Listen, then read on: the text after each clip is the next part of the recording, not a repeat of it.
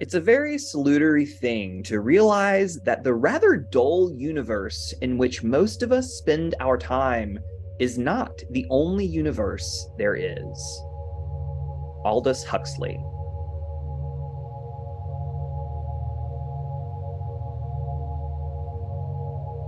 Bending Not Breaking, a new season.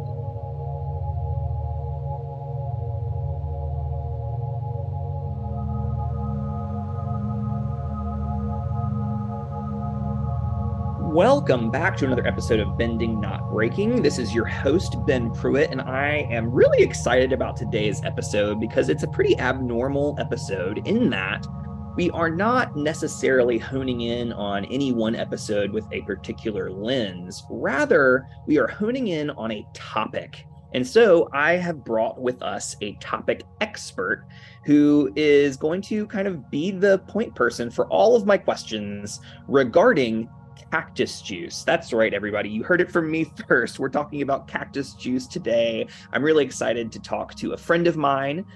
Kaleb is a psychonaut, a psychedelics educator, and a minister who studied altered states of consciousness in graduate school. He recently released his new project after graduation, which I'm particularly excited about, and it's called Psychedelic Theology and that is a resource for integrating psychedelic experiences and sacred life, which you know we are interested in on this show. And so I'm thrilled to welcome our guest to Bending Not Breaking. Kaleb, how are you? What's going on? Hey there, I'm doing pretty well. Uh, had the day off from work. I'm a delivery driver in my day job right now. Uh, so just got to spend some time working out, relaxing, and enjoying the day. It's beautiful out right now. Yeah, I had the option to work outside today, and frankly, I opted not to because it was so humid and hot this morning. But now it feels better than it did, oddly, earlier today. um, yeah, so thank you for joining us. I'm so excited. Can you, before we kind of go any further though. I'd love to hear just a little bit more about you not from from you know the all the things we were able to learn about you from what i said but just you know what makes you you? What makes you human? Tell us about who you are. Well i've spent uh, most of my life in the south either in uh, arkansas or north carolina. Uh, i really love uh, just spending time outside uh, exploring rural areas uh, hiking uh, usually bringing a book along with me so I have something to do if I just decide to sit down with a corncob pipe for a while. uh, I've also got uh, four cats Bridget, Winston, Smudge, and Samson. Uh, and I've been married to my wife, Hannah, for coming up on our fifth anniversary this year. Five years. I didn't realize you'd been together that long. Yeah, we've been together. We started dating almost a decade ago. We were uh, we've known each other since high school. Wow. Yeah. That's incredible. Well, I, thank you for sharing your cats' names. I am excited because I know that several of our listeners are avid cat fans. Um, and I, I, think they will appreciate hearing about all of them, all of the lovelies. Um, so I just am kind of entranced with this idea of walking around outside with a corncob pipe and a book in hand. And that's like the vision of like how I want to, to be outside versus how I am, which is usually, especially lately, sitting inside on my couch watching the television. Yeah. Uh, and I just, those are so contrasting. And I would so much rather be the person who's holding the pipe with a book outside. yeah, it, it, took some, uh, it took some time to get to that point. Uh, I guess I really appreciate it a lot more when I've had to work jobs that take a lot of my time and really exhaust me. Mm-hmm. Uh, it's yeah. really just a nice, whenever I'm doing things that I like inside, when I've got a job that I love, it's easy to forget the outside world and the beauty that it has. But when you need something to recharge you, when you're just depleted at the end of every day, physically, spiritually, emotionally, mm. sometimes touching grass is always a great experience. Here, here. No, I'm here for that. What a great way to kind of get back into your body. Yeah. Oh, that's awesome. So, okay, you are a person who enjoys these things, who enjoys cats. Uh, but this is kind of a podcast that is primarily filtering through Avatar The Last Airbender and that whole universe. So tell us about your relationship with the Avatar verse, if you have one at all. Yeah, um, I've loved the Avatar verse uh, for years. It was uh, uh, a little bit before my time and what my parents allowed me to watch growing up as the uh, primary audience. Yeah, uh yeah but in my in my teenage years and into young adulthood i've really really enjoyed the the series and everything that goes along with them uh in fact my first date uh God, I think this would have been 2012. My first date was uh, watching a home movie version of the terrible 2010 Last Airbender movie uh, with the girl. Yeah. oh, what a terrible date. well, it would have been, but she fell asleep while I had uh, my arm around her. So it was very cute and ended up being a, a, a nice experience. And we dated for, I don't know, nine months after that, which is pretty good for a high school relationship is pretty good. It's also an appropriate thing to fall asleep to. Yes, exactly. well, amazing. That's so cool. So you've been living with this for a while. Uh, do you have uh, a favorite character? What tell me about anything, any favorites you might have affiliated with the show? Yeah, uh, um, I really like the section of the series associated with Ba Sing Se. Uh, mm really th- there's so much there to unpack with uh, themes of urbanization compared to agrarian life yes. themes of authoritarianism and control of information uh, and just different models of life that can occur depending on where we spend our time um, and refugees and everything else that goes along with that. I just think it's a a particularly good set of episodes as we settle into this setting that can that helps unravel a lot of questions that we have in the real world to get today. Yeah like what a brilliant way to just like put all of our real world problems into one little city that is tackling all of it. Absolutely. It's so good. Yeah i love like really i think season two which is where most of this falls is sure. just so clutch. It's so good. It's it's the messy middle where everybody's struggling so hard. Like yes, goes struggling, Iroh's struggling, Aang is struggling, everybody is struggling, and that's what makes it so good. Is the struggle. Yes. Good, yeah. good character development just all the way through. Fantastic. Oh man, so good. Oh, I, am so thrilled that you have, are willing to to join us. I have been, I had the pleasure of attending one of your uh, first lectures on psychedelics post graduation, or actually, it wasn't post, it was 420. Yeah, on 420. yeah, really exciting.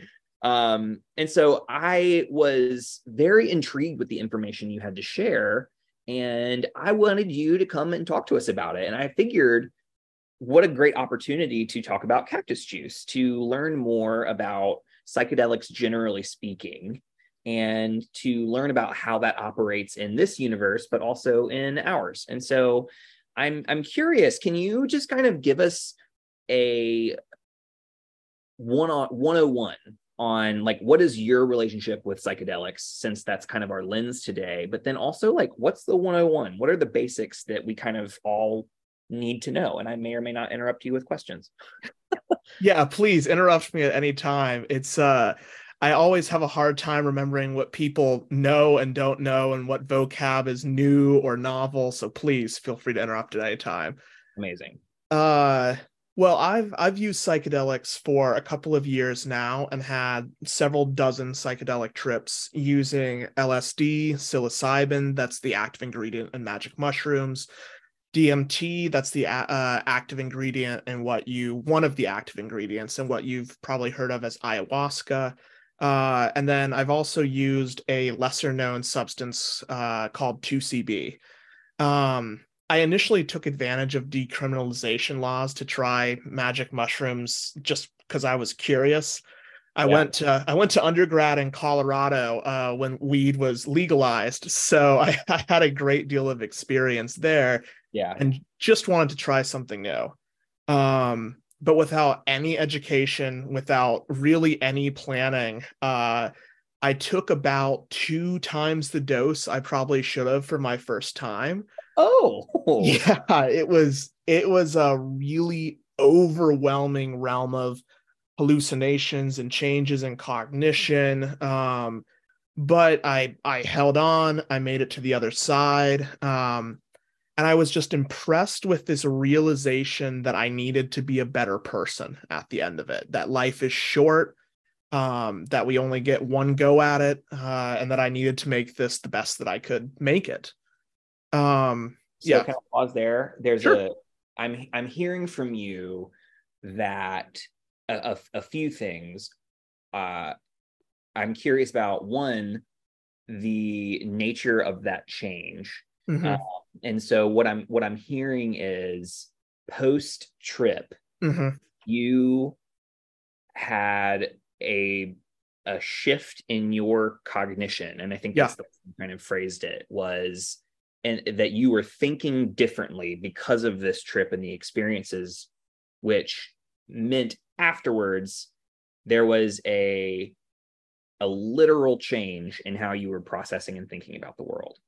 Oh, absolutely. It was uh uh it was a really night and day change for me. Um the world was it, it was it was just a lot easier to one have some good control of my thoughts, I guess is the best way to say it. Uh so it, it was easier for me to focus on the things that are beautiful in the world and not the things that are upsetting or the things that are painful. Yeah. Um, it was easier for me to uh, uh, uh, focus on love instead of fear. Uh, I therapy got a lot easier. It was easier for me to make breakthroughs with my therapist. Uh, yeah, it was just a it was a really big change that I, I think the best way to describe it would be to stop looking at the world through a fear based mindset and start looking at it through a love based mindset. So, wow. Yeah, so instead of I'm going to live and work and do because I'm afraid of the consequences, I'll get I'll have yep. to drop out of school. I'll get fired from my job. You know, my marriage will be on the rocks. Yeah. Instead of doing life because I was afraid, doing life because I love learning because I love my job, because I love my wife. And that's just a really different perspective to be approaching life from. Wildly different. Yeah. So, okay. okay. My, my follow up question then is, and then you might be getting to this, but how unique is that cognitive shift for someone who participates in a psychedelic experience? Uh, I don't think it's I think it is unique in how fast it can happen. Mm, okay. Um, but I don't think this is something unique to psychedelics. Um, it might be the best way to describe it might be like taking a helicopter to see the view of the summit of a mountain. Mm-hmm. Uh, and then going right back down. If you know that summit is there, this beauty and this love and this wonder, you're willing to start taking the trek to make it to that summit. You're willing to put in the work and the training to get there. But I, I think there are many different ways to know that summit is there, whether that is from uh, meditation or just spending time in nature or the natural love we feel for our friends and our family and and uh, uh, animals. So I don't I don't think it's necessarily uh, unique in the substance. Mm-hmm. I think it's unique in its quantity, its power. So, especially in the modern world, when we're inundated with information, inundated with pictures and images and things that are supposed to bring us emotion, this is just a really powerful way that breaks through all that and says, look, there's more than this. There's more than this, and you can get there. So, my, I think my follow up then is yeah, I 100% agree that, of course, we can find out there's a mountaintop, so to speak, uh, through other means. Mm-hmm. Is it unique that you had this uh, helicopter experience that took you there versus a helicopter that might have taken you to uh, a volcano instead of a beautiful? like, does that make sense as a like metaphor. like, sure. Um, yeah, there's a uh, there's a psychedelic writer from the mid 20th century that said uh, to fathom hell or soar angelic, take a pinch of psychedelic. Uh, that yeah, you you can and I have experienced what would be called bad or difficult trips, really rough experiences um, that are not beauty and wonder, but are instead terror and pain. Um, I, yeah, and I, I'd say I got really lucky with my experience because I didn't have the education, I didn't have the preparation. I took such a high dose. I should have had a very difficult experience. Yeah. But through luck of the draw, I had a good one. Um, but if you have uh, good preparation, if you have good education, especially if you have someone with experience to help you through taking these substances, the the risk of taking the uh, uh, taking the helicopter to the volcano instead of the mountain is minimal, really. Great. Okay, great. Uh, thank you for entertaining my questions. yeah, of course. Please continue if there if there is more to continue on.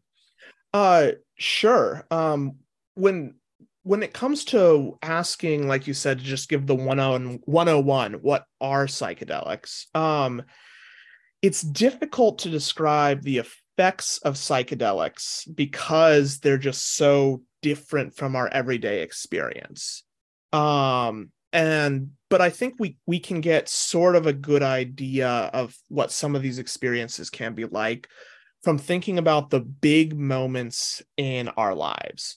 So if you think about uh, maybe it was uh, for you or someone else graduation or getting married or the birth of a child or reaching a goal you've wanted to reach for years, and there's this feeling as if time is slowing down. Like you can't believe you're here. You might feel euphoria or wonder or awe um, these sorts of emotions in these mountaintop experiences of life these are the very same things that can happen during psychedelic ex- trips plus an addition of the hallucinations which are a huge part of it. Um, but I, I don't want people to get the idea that psychedelics provide something that is entirely unique in the way it changes how we experience the world. It is again a, uh, an induced experience that we can have naturally through everyday life and that's where the real beauty lies. Yeah. No that's fascinating to think that it's not limited to the trip but it is something that is accessible outside of the trip is a very different way of thinking about it. Because most people when i think about this um, the rhetoric I hear around drugs, generally speaking, mm-hmm. people use drugs to escape their current experience, yeah. right? Uh, because their current experience is the worst, and why would I want to be in this when I can right. be in this euphoric state? Um, assuming that that's what it provides, right? And um, eh, rather, the way you're framing it is providing potential for the thing that I am escaping from to be the precise place I would rather be. Absolutely. That's a take that I find very compelling. yeah, and it's it's something that I think people can miss with psychedelics um where you you end up trying to escape by taking psychedelics. They they can be very beautiful experiences but psychedelics tape take the things that you might be putting in the back of your mind that you might be trying to disassociate from and can put them right in front of your face so you can't escape them and Ooh. that that is where bad trips difficult trips can come from is you took the mushrooms to escape you know stress from school or your job or relationships in your life. And instead of escaping it uh, you are facing it in three dimensional form and you have to handle this. No thank you. Yeah no absolutely it's not fun. Um, but that's that's part of why i think psychedelics um, they're non-addictive uh, classical psychedelics don't have really the capacity for chemical addiction um, and it's also difficult to abuse them uh, through psychological dependency because they have the capacity to be so difficult you can't guarantee a euphoria. In fact, anxiety is very, very common in these experiences. It forces you to take a hard look at yourself. I see. Yeah. Uh, it's one of these things where part of me is like, I want that transformative experience. And the other part of me is like, I'm also a very anxious person and I don't want that to be exacerbated. And that makes me nervous. Yeah. Well, and then of course I'm I have diagnosed uh, anxiety. You get the anxiety about the anxiety, and then you're anxious about the anxiety about the anxiety. It just becomes a stream from there. Yeah, that that's a that's a big scary uh big X for me in terms of not necessarily like stop here, don't continue. Yeah.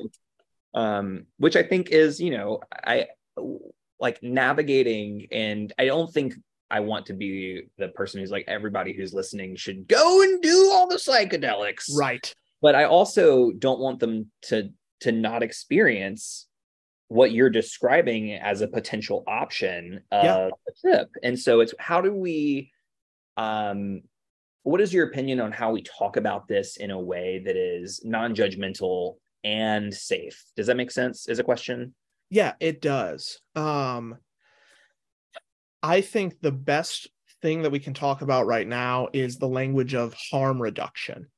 Um, so giving people all the information we can, data backed information, experienced and wisdom backed information from indigenous practitioners, from people who have been doing this since the 50s, 60s, 70s, yeah. from researchers today to get a, a full picture of what psychedelics are and what they do. Um, so there there are thousands of psychedelics out there. We and not just ones that are come up with in a lab. We discover new psychedelics in nature relatively often. Uh ones that we've yeah, ones we've just never tried before. Um so there's an element uh, of exploration that we're trying something new and exciting and what does this do and how does this affect us? Yeah. But that and that's what a lot of people come to psychedelics too what i came to it with was curiosity excitement exploration. But that has to be tempered with wisdom and with some restraint there where we don't have to fear these substances but we do need to respect them um this these are not just party drugs these are substances that indigenous people in particular have used for four to 6,000 years.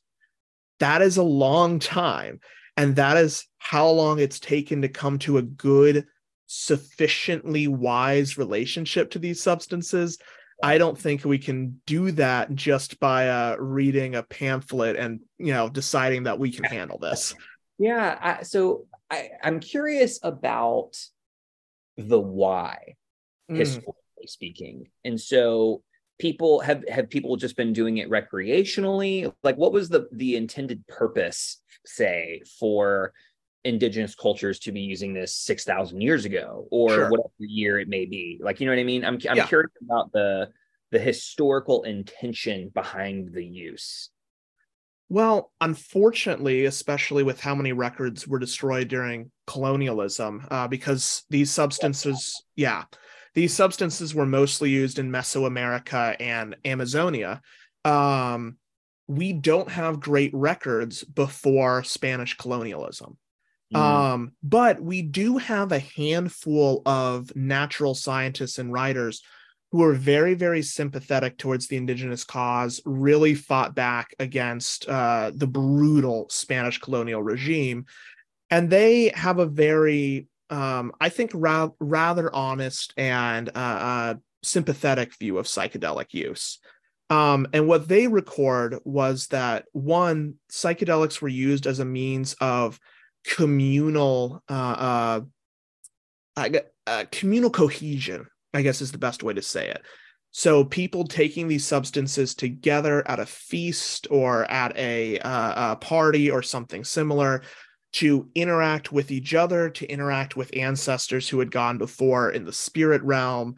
Um, and this created a sense of timeless social cohesion with the people that you lived with now and with those who had happened before.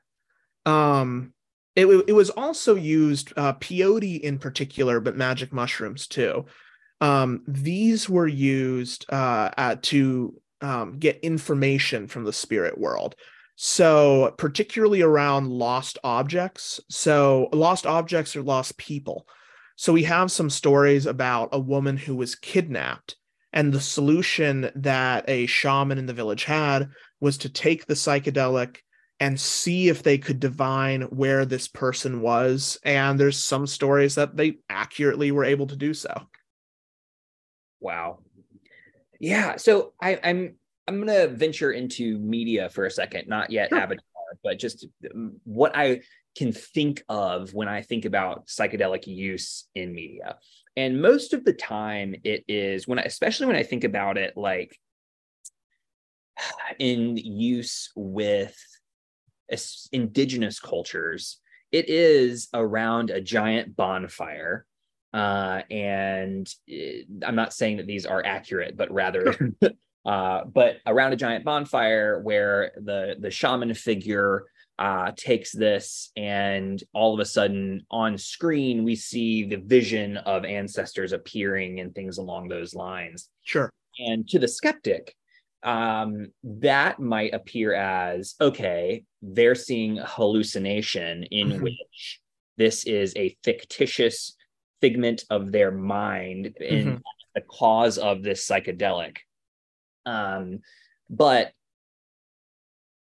knowing you and knowing your your history and your background, uh, can you help me understand and parse out the um, difference between a hallucination and a, a spiritual experience that uh, to this person feels very real and very sure. um, important and integral to their their spirituality. Does that make sense as a question? Oh, absolutely. Great. Um well first I I would take um some pause with the idea of hallucination being a bad thing. Sure. Or with hallucination being some sort of um, trick or delusion that we think is real we that's that's the language that we often use around hallucinations hallucinations are things that aren't real but we we people with mental illness or people who aren't skeptical enough might be tricked into thinking these are real um, for a lot of uh, um, indigenous users um, this isn't a binary that exists so you might be shown images. That doesn't mean that these images are real in the sense that a Christian might think about heaven where the saints are, and that's a real place that you're seeing. But instead, that this is similar to a dream, that these are archetypes, images, ideas that can influence the person, that can influence uh, the people who are not taking the substance, or other people with them who are. Um, and they're fully aware that these aren't um, they're fully aware that these aren't uh, uh, actually deities or actually spirits however they also recognize that these images can affect them in some way um, like I, I, I know a lot of people today who uh, feel, follow jungian psychology and they might not believe in a god per se but they do believe that uh, the dreams they have at night and the way their unconscious works can affect their waking life. Yeah. Um, and that is sort of the way that these things can be understood. I had never heard that analogy that you just gave, which is the idea of, and this may not have been how you meant it, but it's how I heard it. But sure, when you when you see a picture of something, that does not mean you're seeing the real thing. Right but nonetheless seeing that picture means something right yes. you can infer meaning from that picture um and i just think about that like that's that is brilliant because that's the whole point of thinking about watching media and it affects Mhm. your body. Like if you watch, we we care so much about treating Avatar as a sacred text, and to the point that we are analyzing how it makes us feel and how we are, and and to say that, of well, that's not real. Well, of course it's not real. That's the point. like, but Yeah. we are still learning about who we are and how to Yes. be better in the world by critically addressing that. And Yes. that's a really neat way. I had never put it in quite that language. So I really appreciate that analogy. Definitely. Um, and this this sort of analogy you see in in I think indigenous religions worldwide as a whole, um, where uh, mythology isn't necessarily something that is the same when it's retold every time. What Mm, matters is less what mythology, uh, what the mythology contains, and more what it does. Um, so I, I, uh, Bart Ehrman's a New Testament scholar, uh, and he cited this example of a man, an anthropologist, who went back and asked for the same creation story from these people multiple times. yeah. And every time that he did, he got a somewhat different tale, but they were certain it was the same story. This doesn't mean that the story was being retold and people didn't know the difference. But so long as the story had the same effect, it didn't really matter if it had the same contents sort Mm, of this this literal am and i see this all the time when people ask me are psychedelic visions really of the spirit realm or are they just in my mind and i i don't have i don't really see why we have to cause such a strong binary if it affects us so much No, I agree. And I think that's such an important take, too, to think about how our spirituality, and again, this isn't limited to any particular religion, but rather Mhm. nature of spirituality in and of itself is so expansive and to think that it is limited to what is real and to what can be like seen before our eyes physically Mhm. touch and you know what i mean? It's just it Yes. feels limiting to the point of it misses the forest for the trees almost. Absolutely. wow. I this is really great. I, I, i'm i'm really loving this.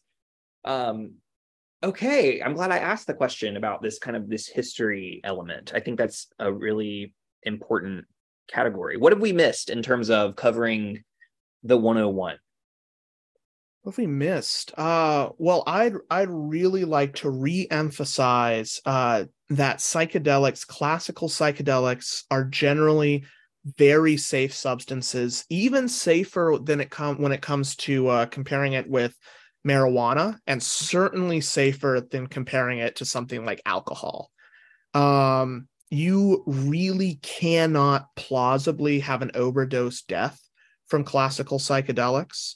Again you cannot be chemically addicted to them. Um, and in fact these substances have great very promising research showing that they can powerfully treat everything from depression and ptsd to migraines and chronic pain. Um, so while we need to respect these substances i just want to leave listeners with this clear picture that psychedelics aren't like the after school special of somebody going insane. Yeah. Uh, they, in fact, we have studies showing that they don't induce psychosis or psychotic related illnesses any more than uh, they don't induce those sorts of illnesses, period. Um, and they certainly do so less than marijuana, which has somewhat of a connection to inducing these illnesses.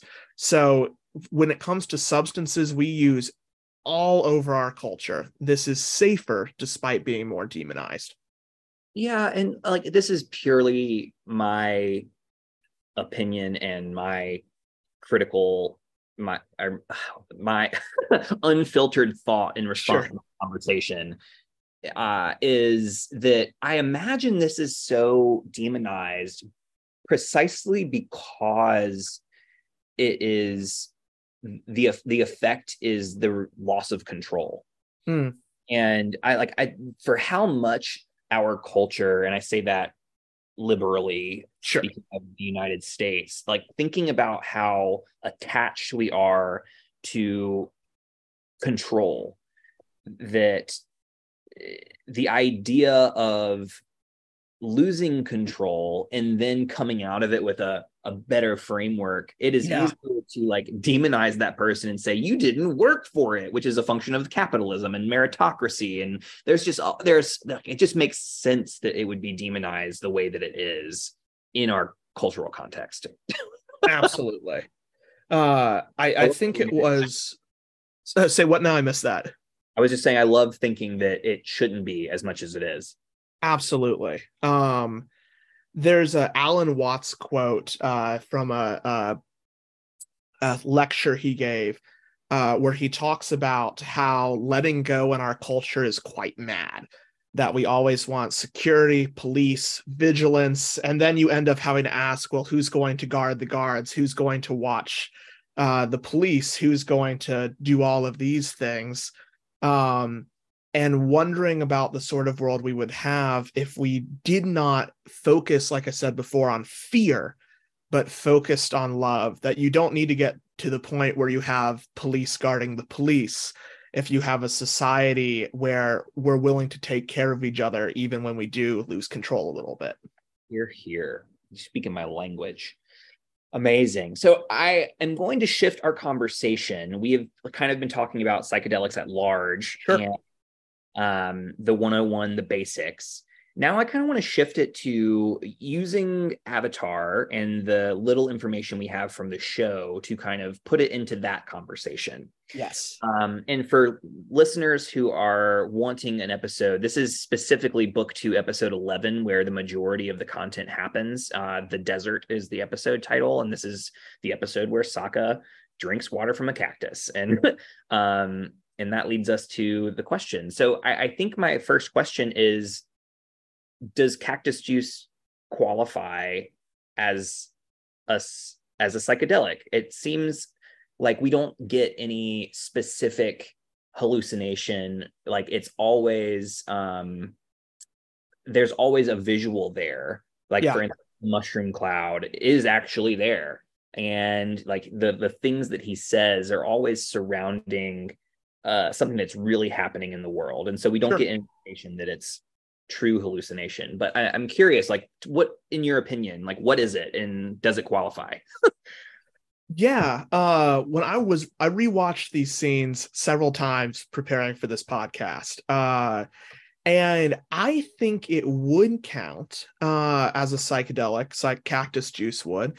And I think it is actually a really accurate depiction of how psychedelics would be with hallucinations. oh All right. Um, yeah, when when we think about psychedelic hallucinations, uh, we might think hallucination means seeing something that's not there, right? Uh, so like you just said, the mushroom cloud is really there. Uh, all uh, um, uh, the cloud is really there. The moon is really there, and yet there are hallucinations. Uh, though we do get one hallucination uh, where when they're fighting the the hornets or the bees, where he's swatting at the air for one that's not there. yeah Uh, so we we do get one example of that, but for the most part, it is um, changes in how we perceive things that are really there, Mm, and that's how psychedelics largely actually are. So you're not necessarily you can be with drugs like DMT, but the majority of psychedelics you're not launched into a completely different realm than this one or see things that aren't there. Instead, the things you see just change.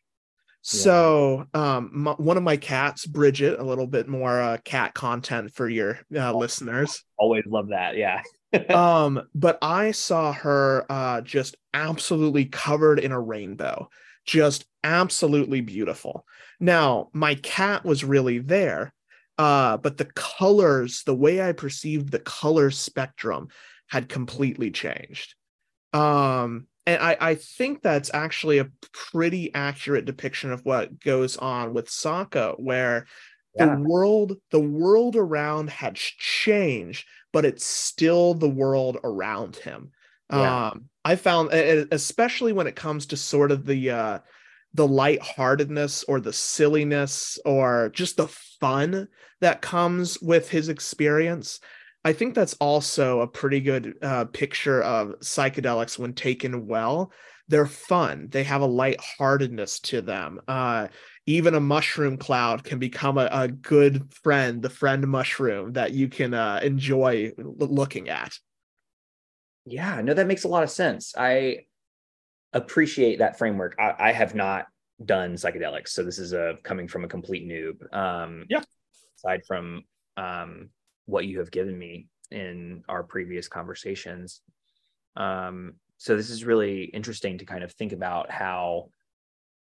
Again, I am kind of betraying my previous misconceptions, right? By by asking some of these questions, and I think that's really helpful to mm-hmm. kind of learn the difference between like I think the fear mongering, I yeah. think is a is a word that I might pick for around psychedelic use, right? Mm-hmm. It, the we're trying to create fear around the thing in order to scare people away from it. And I Absolutely. think the idea of I lose all control and I see things in front of me that aren't there is really terrifying. Yeah.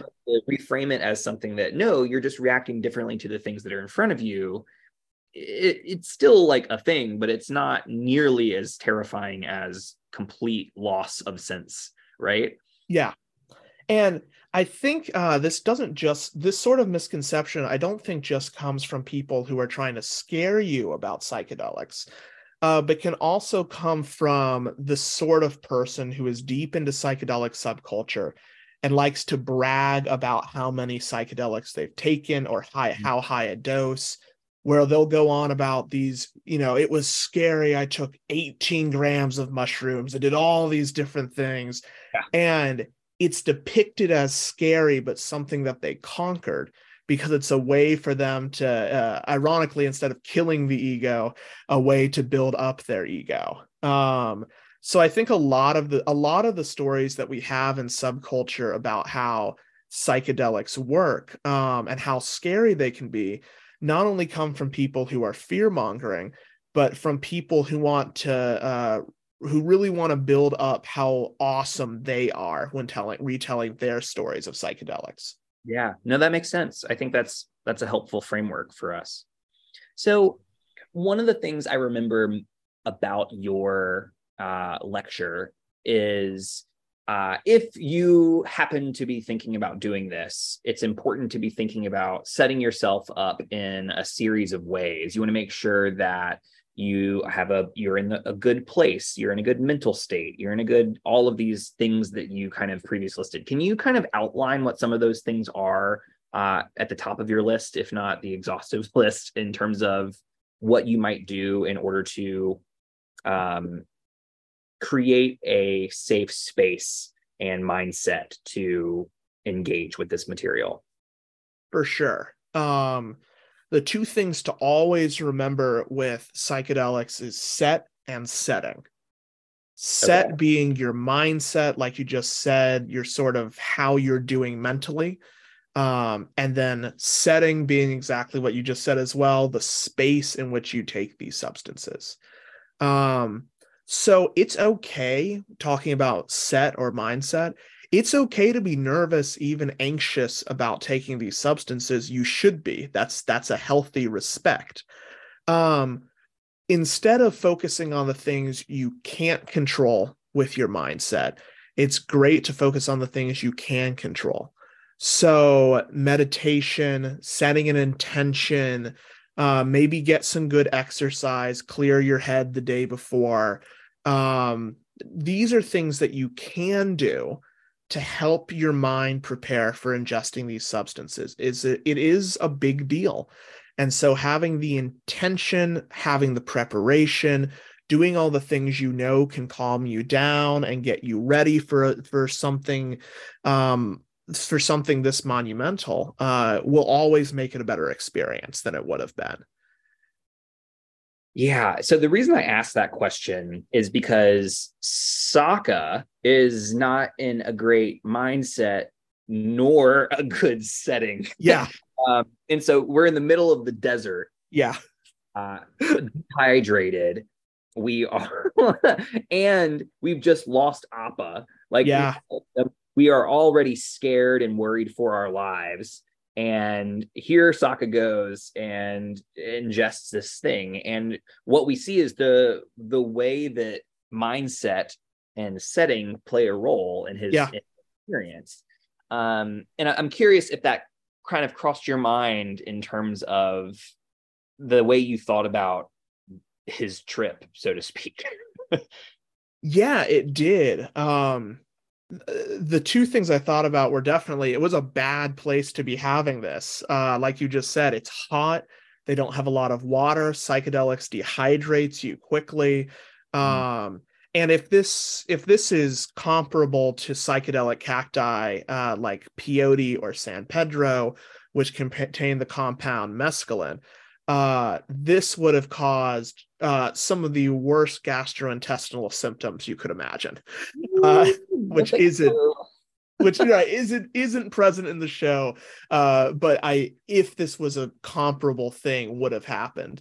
Um this this would be perhaps the worst set and setting that i could think of um and it's also in, it's also important when i'm talking about both psychedelics today and in the show um you need to know what you're taking uh a lot This is an a lot of things can be white powders. You need to test the things that you might have.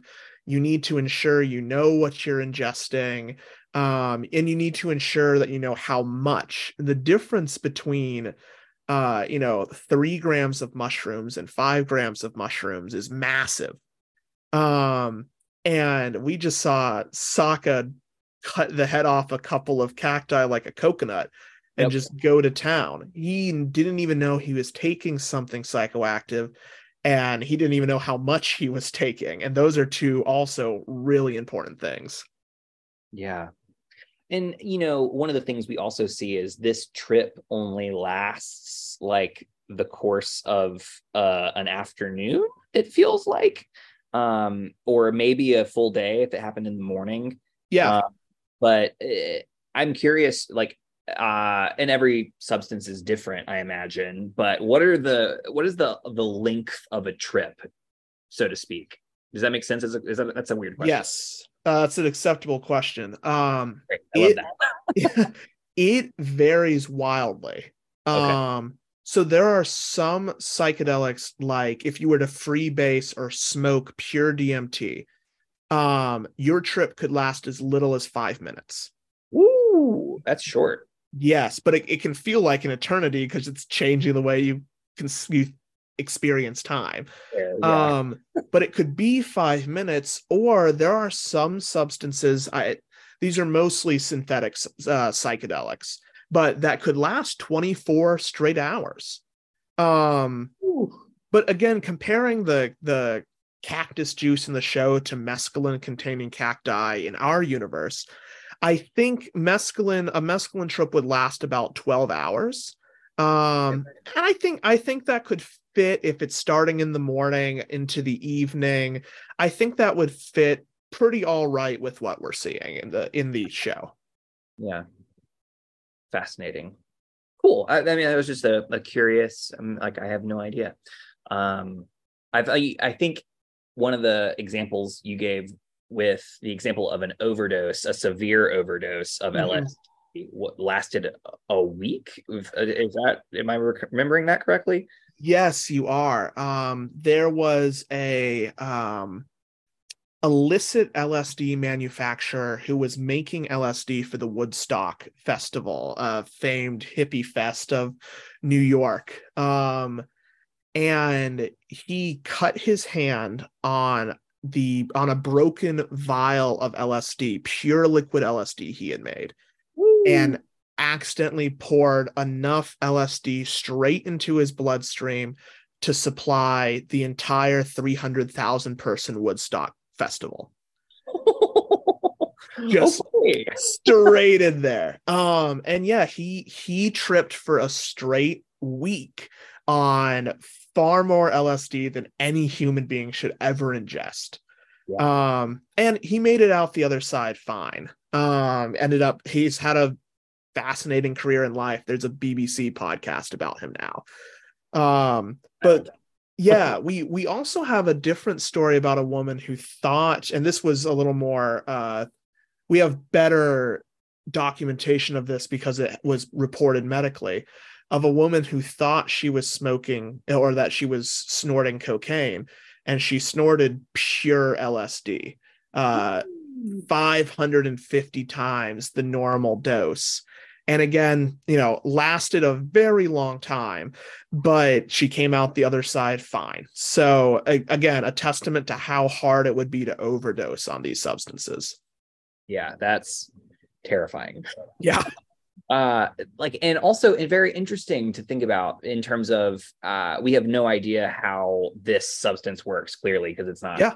but for cactus juice in particular like would this trip have been shorter if he ingested less? Or would it have been would the intensity have changed? Like uh, Mhm. there's a lot of questions around the amount of what is ingested in relationship to how it affects you.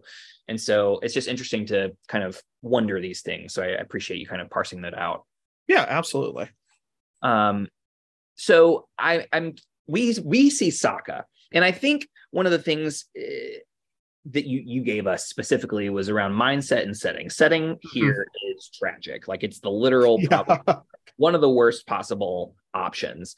Um, but it seems as though Sokka doesn't really have a terrible trip. hmm Um, can you speak to uh, what is it perhaps about his mindset that Sure. might have counterbalanced that a little bit? I'm I'm curious as to your perspective on that. Yeah. Um I think it's later on in the episode where they make it to the I can't remember if it's a, a bee or a, a hornet's nest. Yeah. Wasps, yeah, yeah. And he just licks something that he had found on the cave wall and just says, Well, I have a natural curiosity. Mm, oh, I right. I think that was his saving grace. Uh, a natural personality of what's coming next, what's happening next, an openness to the world around him and to new experiences. Mm, As we see throughout the series, um, some silliness, some uh, an edge towards just having fun, um, a personality that uh, perhaps doesn't take himself too seriously um these are things that i think gave him a a natural personality that pushed him towards having a good trip even when mindset even when setting are the worst thing imaginable. But you you do see elements where this could have turned into a bad trip very quickly where uh he accuses uh momo of telling where Yep. that he had stolen these scrolls. Well yeah so that that is the sort of paranoia where a good trip can turn to a difficult trip a difficult trip can turn to a good trip and that's why set and setting is so important. I i think i said when i took too much mushrooms my first time i got lucky.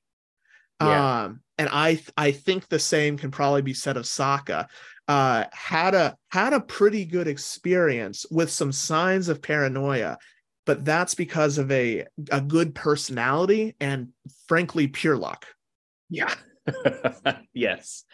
Yeah. Oh, wow. What a cool. I, I appreciate you really highlighting the curiosity piece because I think for me, that is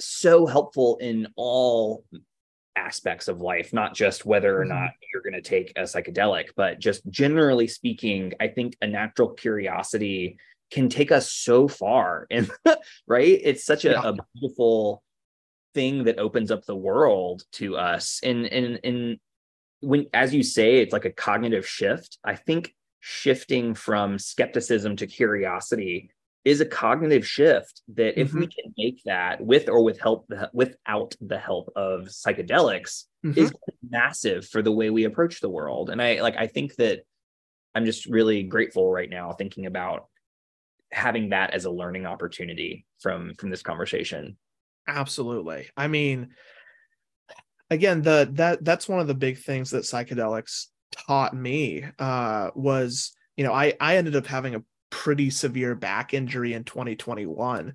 Um, and I I was overwhelmed with I can't believe this has happened. I'm going to have chronic pain perhaps for the rest of my life. This is terrible. Yeah. But a lot of what the psychedelics taught me in this were, was curiosity. How does my body work? How does my mind work? How do these things connect together? And what should have been a terrible experience and was a terrible experience, adding curiosity to it created a good thing, a change in my personality, um, building resilience, interest in psychology that that wouldn't have been there without that element of curiosity. Yeah. Wow. That's so helpful. I really appreciate that. So that I think that leads me to a question then naturally because we've been talking about and focusing on Sokka, mm-hmm. but I, I, would love to play like a little game here in, sure. in which I, I ask you how different characters in your theory theoretical mind might uh, how would they have reacted under uh, in this setting and sure. their mindset um, and so Aang is an angry boy right now. Yeah. And he has airbending still at his beck and call. Mm-hmm. So he also has uh, quite a bit of power and privilege um, in this situation, even as he is angry, pissed off, and in the desert. But so I'm curious, how do you think Aang would have fared had he ingested the same amount of cactus juice? Oh, out of all the characters in this situation, the worst. Um, I agree. oh my goodness. Uh, I, I, I forget which uh, researcher said this, but that psychedelics are a non-specific uh, magnifier of human emotion and experience. Oh no! so, right. So you got a natural curiosity. Oh boy, this is going to be a good time. You are. I mean, no offense to no offense to the avatar, but he is he's the worst consistently throughout the series, which is great for character development. Yeah. Uh, yeah. Especially but, in this this little arc. Oh yeah, especially in this little arc. Um he he has an he has a immaturity and anger and and pushing other people away consistently throughout this episode yeah. where what you need during a difficult such psychedelic situation is trusted people who can step in and tell you it's going to be okay. And he would not have been able to accept that help like he did before just demolishing the sandbenders. Uh yeah. he finally accepts help finally has the catharsis. Um but i'm not sure that would have happened had he been on some cactus juice yeah, oh, man, just the just the phrase it magnifies your your emotions is like, oh no. Yeah. Imagine a more magnified like despair that Aang is going through mm-hmm. in this moment. Oh my gosh. That would have been the worst. That would not yeah. have been a episode to watch. Oh man. Okay, so we've got Aang. Uh, how do you feel about how would like Katara is very uh especially in this one, like by the book, very mm-hmm. rules oriented, very come on, everybody, we're gonna hold ourselves together. Um, how do you think Katara would have reacted? Well, a, a good psychedelic experience requires letting go of some control. And that is, yeah, that is consistently a problem uh, for Katara. Um, mm-hmm. So I the I suspect that she would have been one of these sorts of people where you can muscle your way through a lot of psychedelic experiences. You can take your your consciousness, your point of view, your ego, whatever language you want to use for it, and push through the hallucinations, push through the changes that are happening, and just keep a grasp on what on consensus reality on everyday life and just hope this goes away eventually. People can't, people do that. It sucks, it's painful, and you miss a lot of the beauty. Yeah. And I I wonder if that is what would have happened here. But of course, since this is a terrible set and setting, she still had to hold everybody together. I mean, this this wouldn't have been something that was her fault. Uh, this would have been something she had to do to get them out of there. Yeah. Yikes. Okay, so we've got a bad trip. We've got a bad trip. Uh, tell me about Toph. Um, Toph has, you know, we're we're experiencing like this mixed sense of like I did what I had to do, mm-hmm. and now everyone's mad at me, especially Aang. Yeah, feeling like this sense of guilt I imagine she's feeling. But also, she's tough and kind of irascible, and you know, did what she thought was best, and is probably going to stand by that. So, I'm curious, what what what do you think about Toph? I'm not. Sh- I think this could go either way. Um, I think her personality. She has a lot. She obviously has a lot of resilience, mm-hmm. um, and a very good sense of self. Um, that I think would angle her towards a better experience. Um, but I know I don't know. I think it I think it would I think it could go either way here. Um I also it's it's interesting noting as well uh that because of her blindness, we have a number of studies uh that show that people who have been blind from birth experience psychedelics in vastly different ways. Ooh, um in in very very interesting ways. Um one you know during this during this episode she can't feel anything beneath the ground because it's all sand. Mm. uh the it, the sound waves just aren't traveling. The the motion just isn't traveling. Um one of the things psychedelics causes is synesthesia with the the mixing of senses together. Oh. um hmm? i said oh dear. Yes. So but this can be a good thing um it could it could be possible that if she she is trying to figure out how to feel through the earth that she might be able to pick up on that as something that she can do even if she's never felt that before i i thought that might be a possibility when i was watching this uh, in the previous episode oh, we cool. yeah we we have stories from people who have been in war situations who said that they could suddenly smell gunpowder coming from a specific direction and know not to go over there. And that's how they escaped a city that was under under siege. Wow. so yeah i i wonder if she had an open mind and and ended up having a good experience. I wonder if as frequently happens in some avatar episodes or as she discovers with metal bending right that there are more powers that she has that she hasn't even begun to scratch the surface of. Ooh, I love that as a possibility. That sounds like thinking about how cactus juice in this world could be potentially leveraged as a way to unlock um, bending styles that we weren't, you know, bending capacities that we didn't even know we had the capacity for. Mm-hmm. That's a really neat uh, framework. Wow, that's awesome. Okay. Um, I, I would I think for fun, it'd be worth talking about Iroh too. Um, just because I imagine that if he had access, he would probably be like, Yeah, let's do it. um, I don't know what setting we want to imagine him in uh, for, for this, but um, what are just generally speaking, I guess, how do you think Iroh would fare on Cactus Juice? Uh, I think he might be um, one of the best characters as a candidate for psychedelic use and cactus juice. Um, that, yeah, yeah.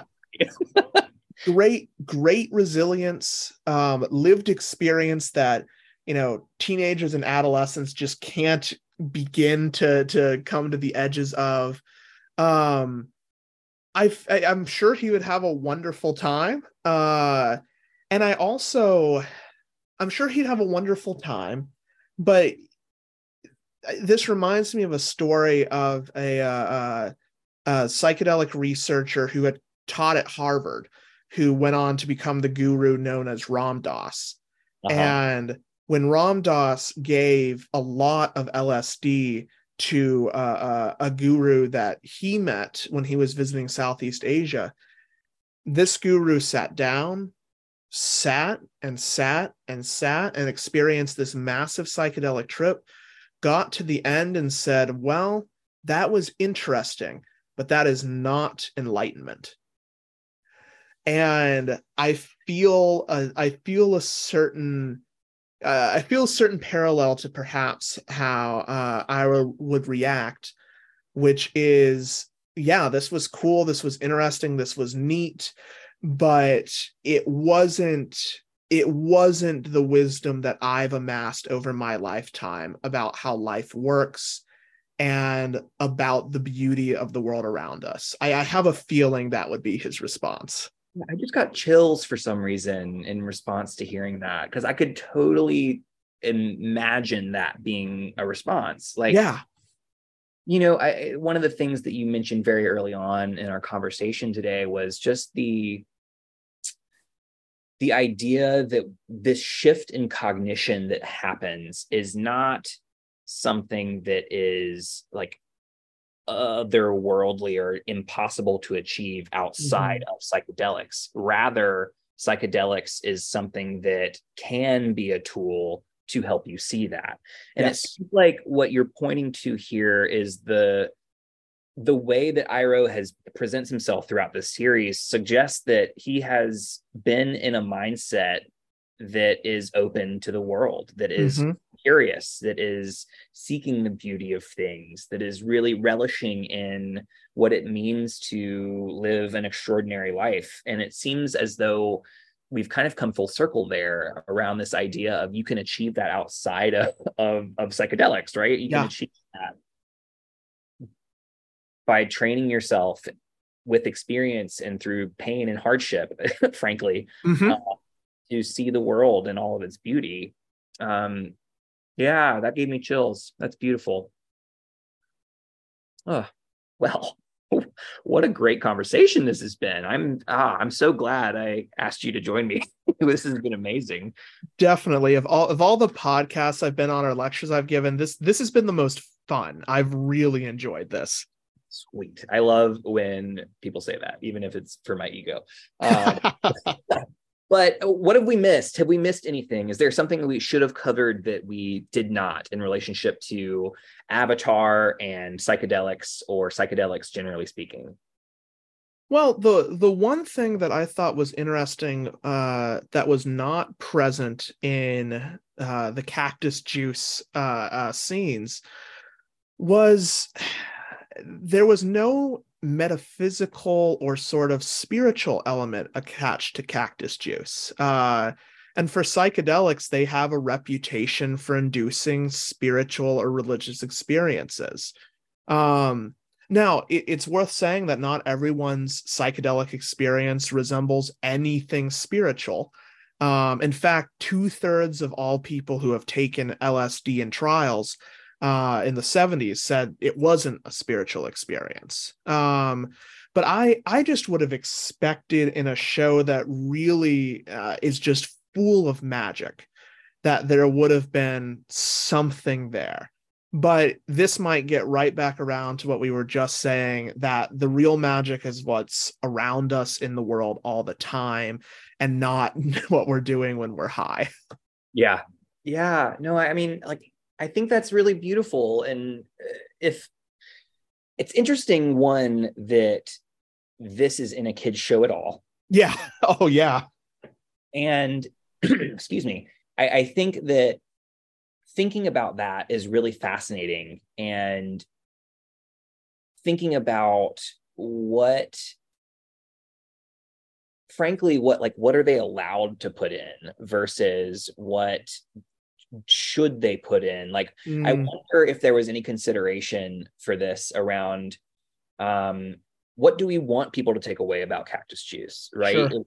versus a this let's just put this in for comedic relief. Right. Um and frankly the way that we treat this doesn't care about what the writers intended right. but, but more about what we can infer. And i like your inference around maybe it's just uh alluding to the idea of the magic being how we experience the world. Mm-hmm. Um, and I think it's interesting to think about like what was the intention behind putting it in. Yeah. also i think just to frame the conversation but i think you're right it's a, it's interesting to think about when especially as we talked about in other media there was all like very much a religious spiritual mm-hmm.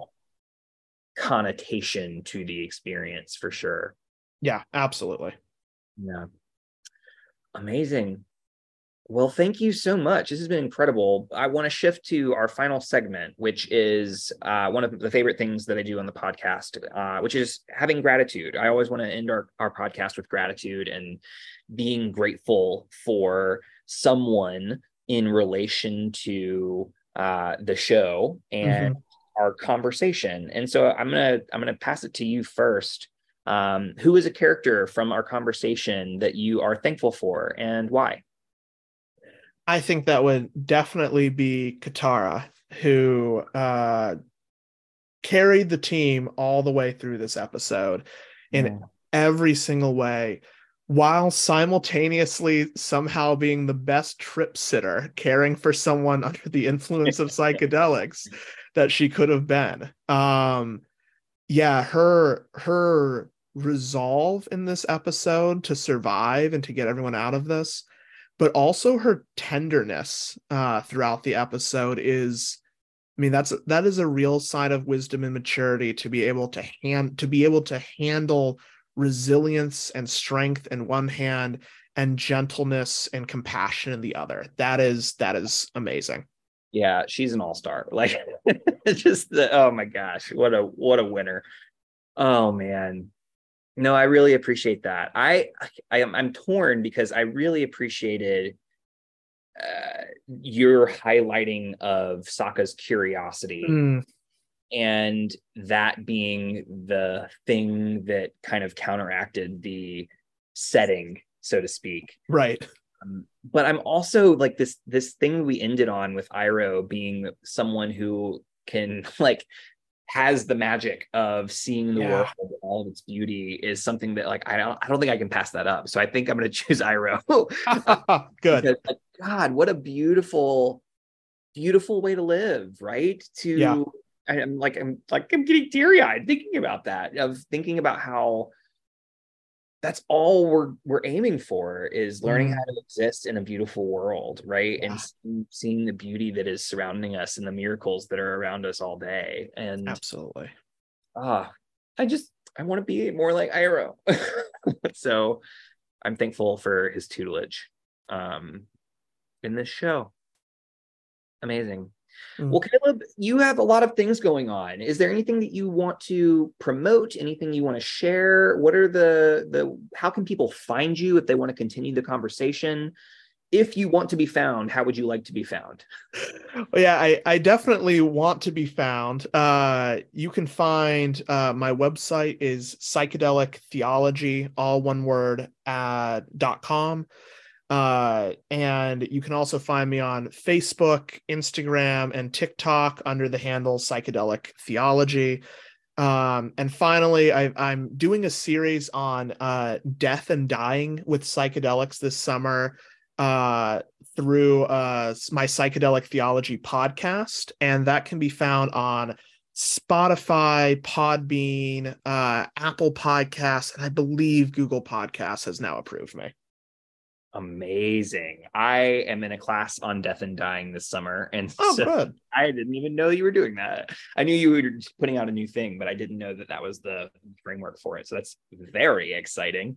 Um, well, I will certainly be participating in that, and I hope that all of our listeners will will check all of those things out. We'll definitely share out when the episode airs. Um, so reminder for everybody, you can also find us at BNB underscore pod uh, on all the things. And we hope to see you and I hope you'll interact with us and I hope you'll check Kaleb's work out because as you've heard, he's clearly got a good handle on all of this and uh, really incredible to to be friends with. So check him out. And thank you again for being a part of this. I am grateful for you. Absolutely. I'm grateful for you too. This was wonderful. All right. And that means we are done with another episode of Bending Not Breaking. Until next time, be well and do good.